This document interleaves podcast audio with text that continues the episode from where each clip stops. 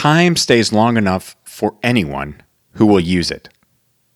That quote is from Leonardo da Vinci. Welcome to Monday Nuggets.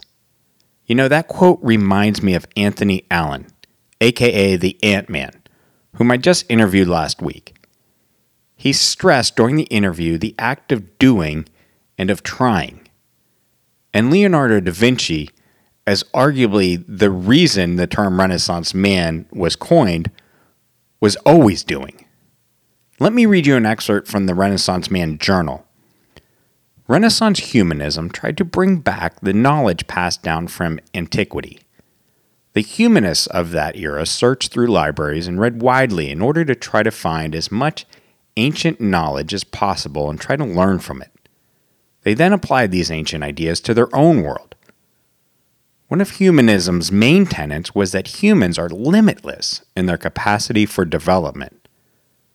The Renaissance ideal was to try to embrace all the knowledge and develop yourself as fully as possible.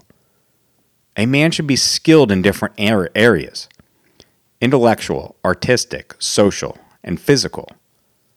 It goes on to further simplify what are the traits of a Renaissance man. A Renaissance man uses both left brain and right brain type of thinking.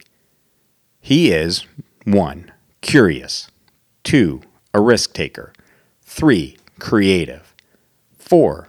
Has perseverance and self discipline, 5. Has a thirst for knowledge and new experiences.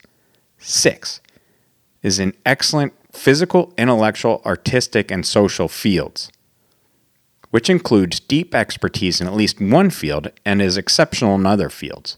And seven, and most importantly, is always learning.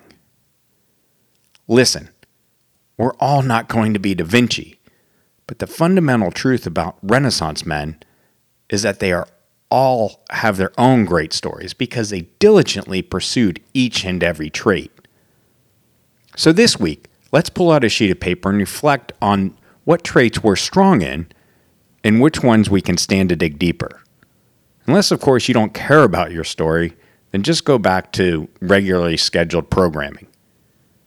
But I know there's those of you out there that want to strive for the great story. And we can well heed the tenets of the Renaissance men that came before us. That's all for this Monday Nugget. Thanks for tuning in, Tribe, and until next time, have a great week.